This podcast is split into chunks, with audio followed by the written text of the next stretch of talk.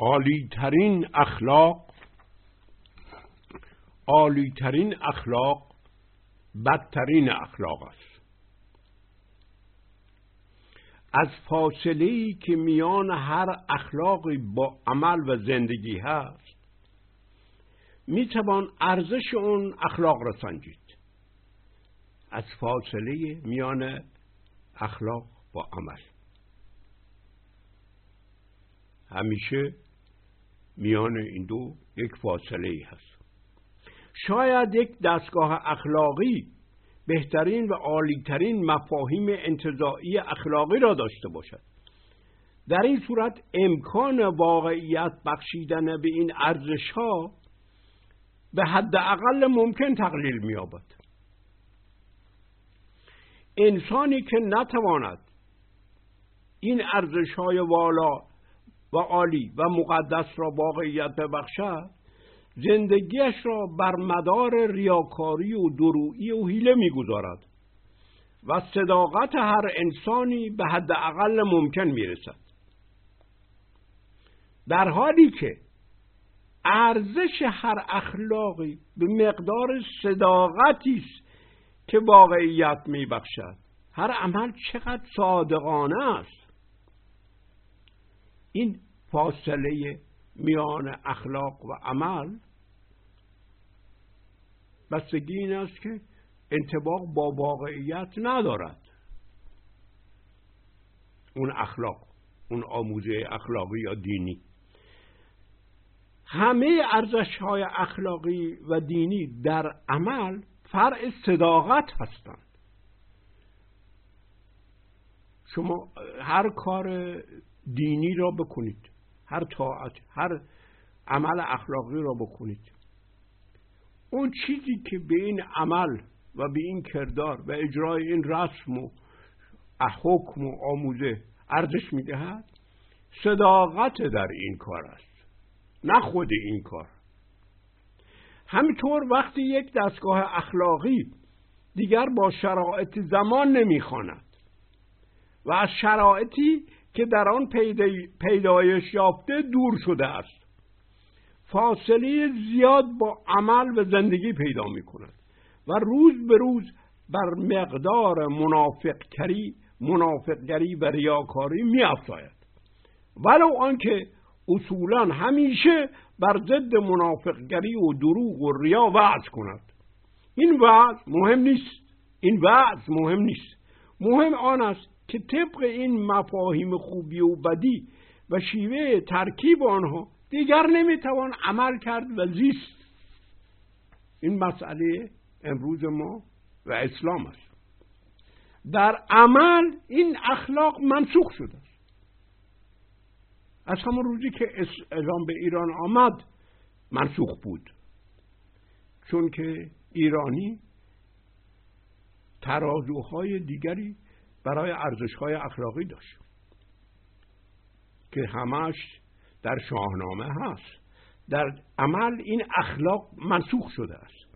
با آنکه رسما بر مردم حکومت می کند ریا و منافقگری انتقاد و اعتراض و تهمتی بر ضد مردم یعنی بر ضد عمل کنندگان نیست.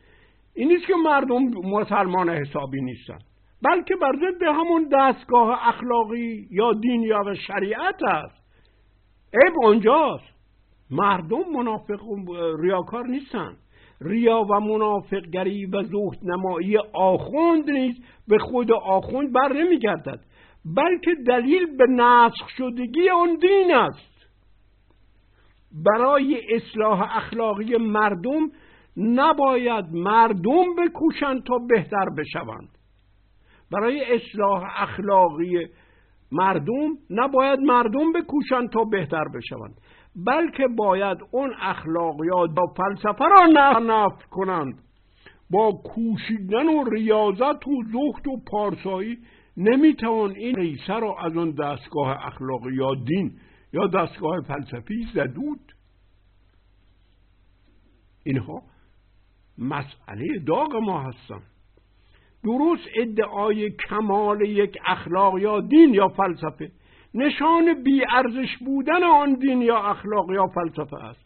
چون آنچه کمال شد انسان هرگز نمی‌تواند واقعیت ببخشد و او را به حد اکثر ریاکاری و منافقگری و دروغگویی دچار می‌سازد.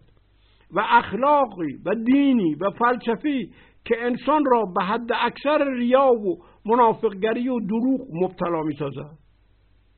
بدترین و زشترین و ناپاکترین اخلاقها و ادیان و فلسفه با آنکه هر روز بر ضد ریا و نفاق و دروغ وعظ کند و بر سر منبر فریاد بزند.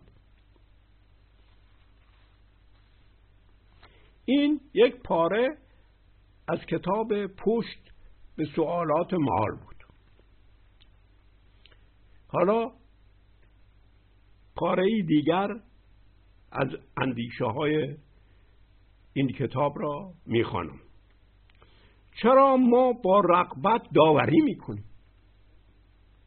هر جا نشستیم فوری شروع به داوری کردن می‌کنیم. ما با داوری کردن دیگران آزادی را از دیگران می‌گیریم. این را فراموش کردیم. برای آنکه همه آزادی ها را از هر انسانی گرفت باید حقانیت به مردم داد که همه اعمال و افکار و احساسات هر کسی را داوری کنند. شما اگر این حق را به افراد بدهید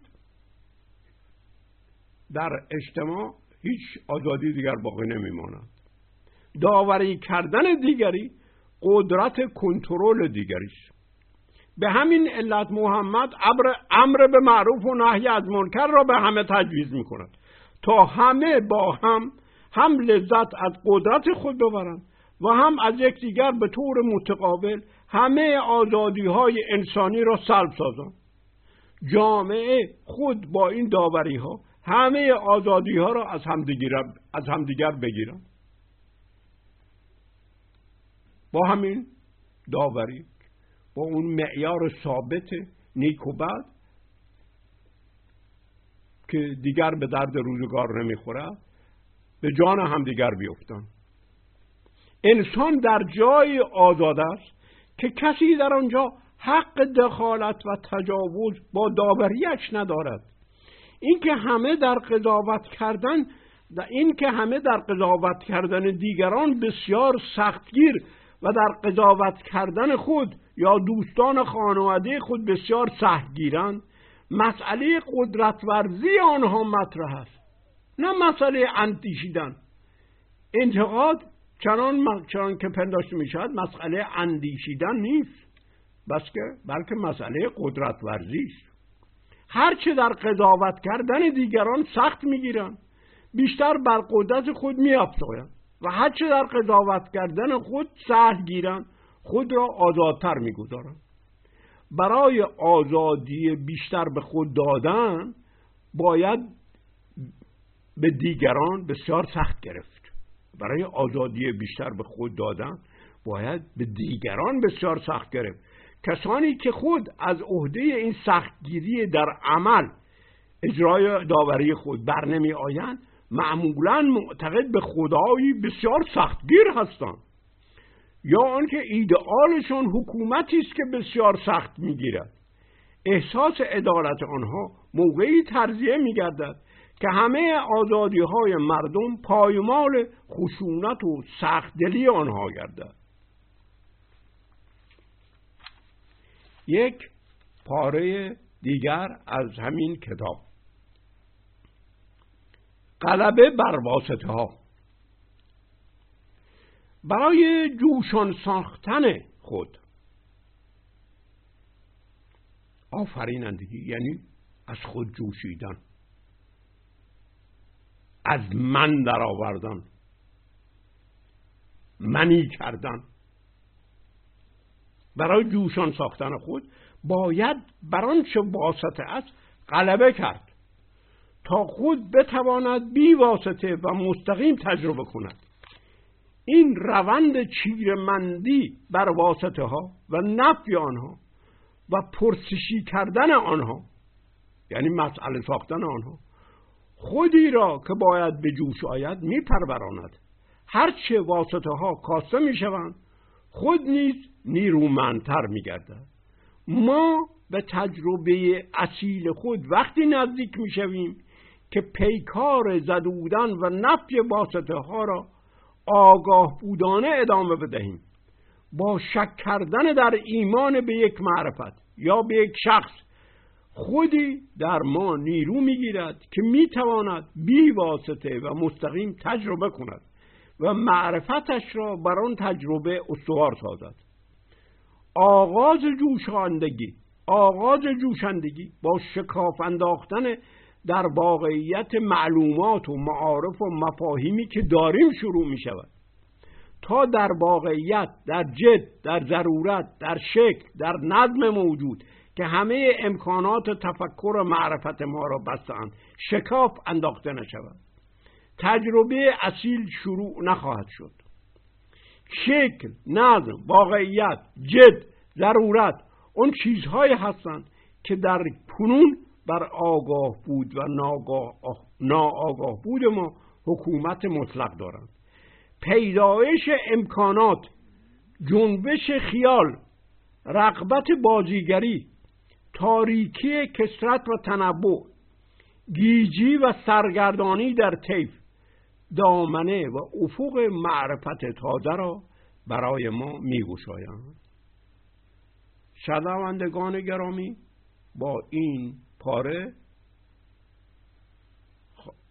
از خواندن کتاب به کتاب پشت به سوالات محال دست بر می دارم و خوانندگان را دعوت می کنم که نگاهی به کتاب های فلسفی منوچهر جمالی که از سی سال تا کنون نوشته است بیاندازید.